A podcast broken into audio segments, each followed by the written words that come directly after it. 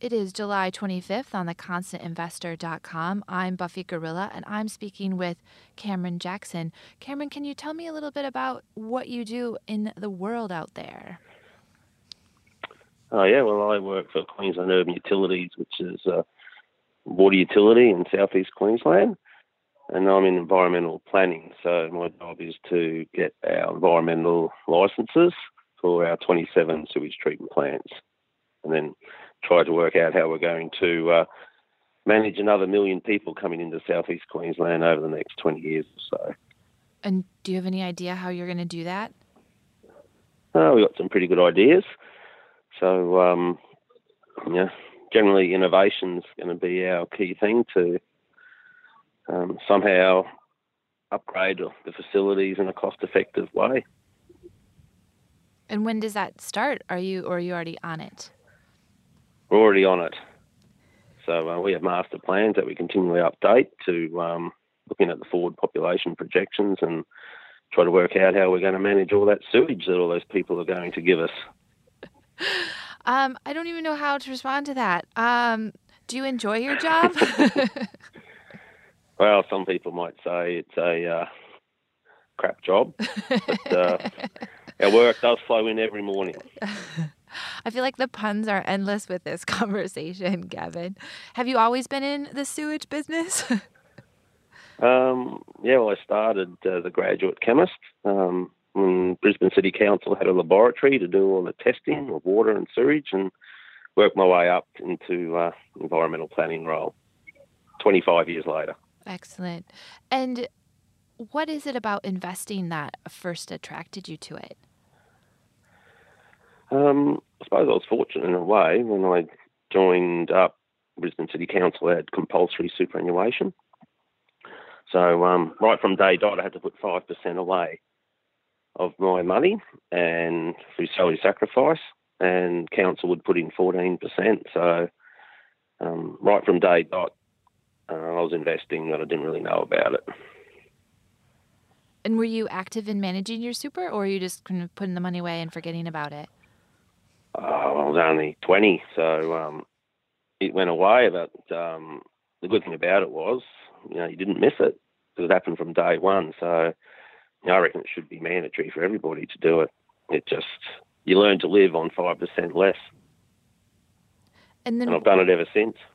Great. And when did it become more apparent that you needed to actively manage your money? Uh, probably not until my super grew to over maybe 100 or 150,000 dollars. Up until then, you sort of, well, I find in your 20s you you're doing other things. So it's probably not till I um, started a family that I started looking at it more intensely. Lucky for me, I had it in a high growth environment. Someone, I think I got advice somewhere along the line that said just chuck it in there and forget about it. And um, so that worked well, I guess, over those early years. And then what have you done since then? Are you still actively doing salary sacrifice with your super, or have you broadened your interests in investment? Um, I've still kept that 5% salary sacrifice going. Um, I'll have to change that soon. My kids are starting to go into private school, so I might need that extra money to make ends meet. Um, but generally, always been more in shares and equities than property. Um, so just starting to more recently over the last couple of years look at um, self-investing part of that superannuation um, through various um, service providers, really. And how do you go about choosing your service provider? What's on your list? Um, for about 23 years, we had to use the council superannuation fund. So um, it was generally just, I suppose, in the latter time, moving money between the allowed investment options within the one super fund. And more recently, I've diversified some money into another fund that allows a self invest option where you can invest in ASX 300 shares directly. And how do so, you? Uh, yeah. Oh, uh, I was going to say, how do you choose the shares that you're going to um, invest in? Well, that's where the constant investor comes in handy. So uh, discovered Alan Kohler probably about oh, five, ten years ago, and um, sort of liked his philosophy and general information, and so I uh, use him as a, constant investor info as a guide, and then do my own research and do a bit of conviction investing, I guess you'd say. So, what are some of the conviction stocks that you have purchased? Well, I um, when I started, I did put some money in Dick Smith, and soon realised that investing in something I don't know much about probably is not the right way to go. So that's probably my dog investment over the last couple of years. Who knows? I might get some back on this class action. You never know. So then I decided, because I'm a chemist by trade, I need to um, invest in something I can understand. So mixing environment and chemistry together, I ended up with lithium. So I'm a big believer in green energy and electric vehicles. So I'm um, like that theme at the moment, well, over the last couple of years. And have those been performing pretty well for you? Yeah, so um, some of the stocks have done well. This year they've gone back a little bit, and it's just really a buying opportunity I see. And then I've gone into a couple of, um, you know, just put a few percent into real blue sky junior miners, hoping they can hit the pay dirt on the realization that half of them are probably going to go by the wayside, but hopefully the ones that do well will do really well. So probably my best investment has been Clean TeQ. Got into there at um, a few years ago, 12 cents, and uh, that'd probably be my star stock. And how often are you spending, you know, checking in with your investments? Oh, I'd probably do an hour a week, half hour reading Alan's weekend briefing, and um, half hour doing my own sort of mucking around. And what sort of, um, I guess, how long do you spend watching a stock before you're ready to make that investment?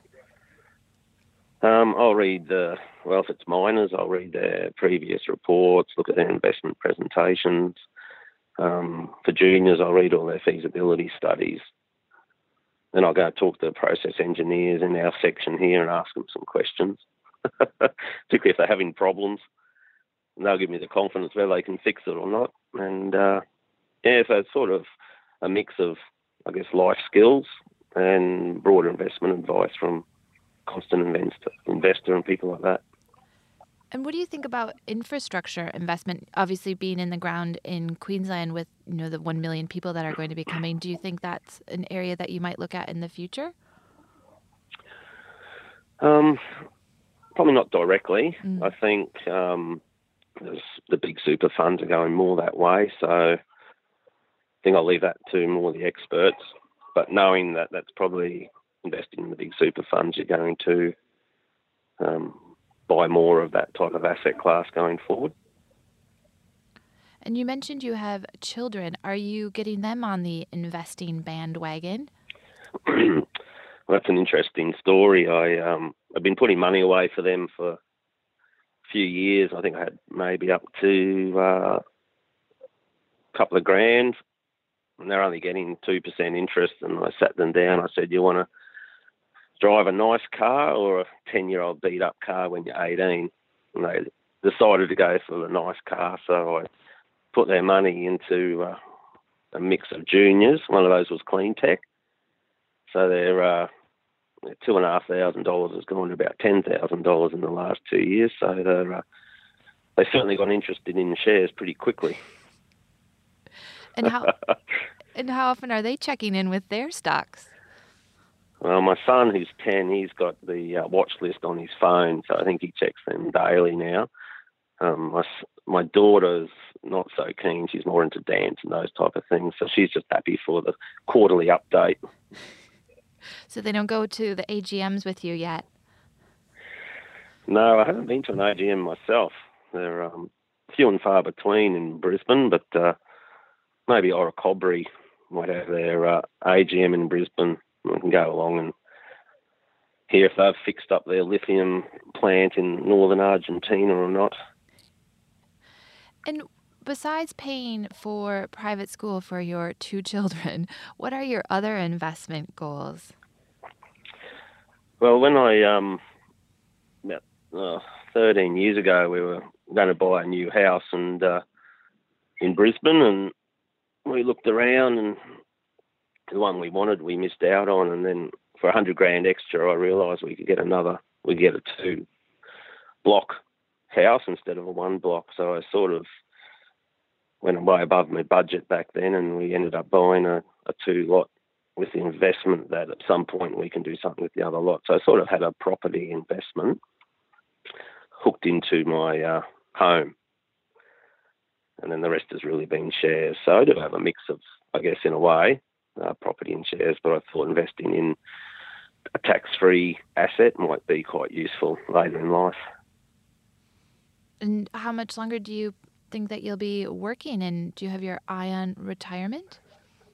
Well, I'm a little way off yet. The kids are just to enter private school, so got another eight years of school fees, and um, I'm not 50 yet, so I think I've got another 60 might be a nice date if I can get everything to work.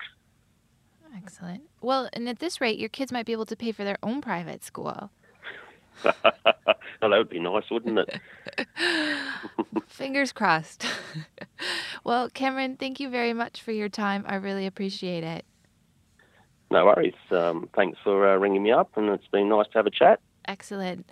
Cameron Jackson is one of our curious investors on the theconstantinvestor.com.